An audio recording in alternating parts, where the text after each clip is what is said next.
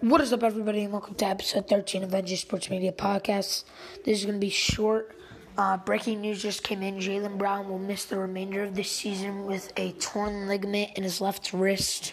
This will be a huge loss for the Celtics, and I don't even know if they'll make the.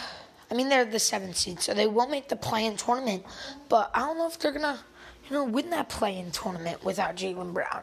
You know, he was an All-Star this year, and you know, Jayson Tatum, yeah, he's a great player. But can he do it all by himself without the Jaylen Brown that he's been? And will Kemba show up?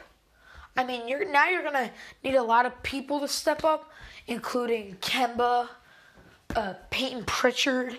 So, I mean, this is a very obviously a sad loss for the Boston Celtics, but you know, I mean, they just had a rough year. You know, they lost Theis, and you know now this is even this is gonna hurt them even more. And um, all thoughts and prayers go out to Jaylen Brown. Hope you can come back healthy next year, man.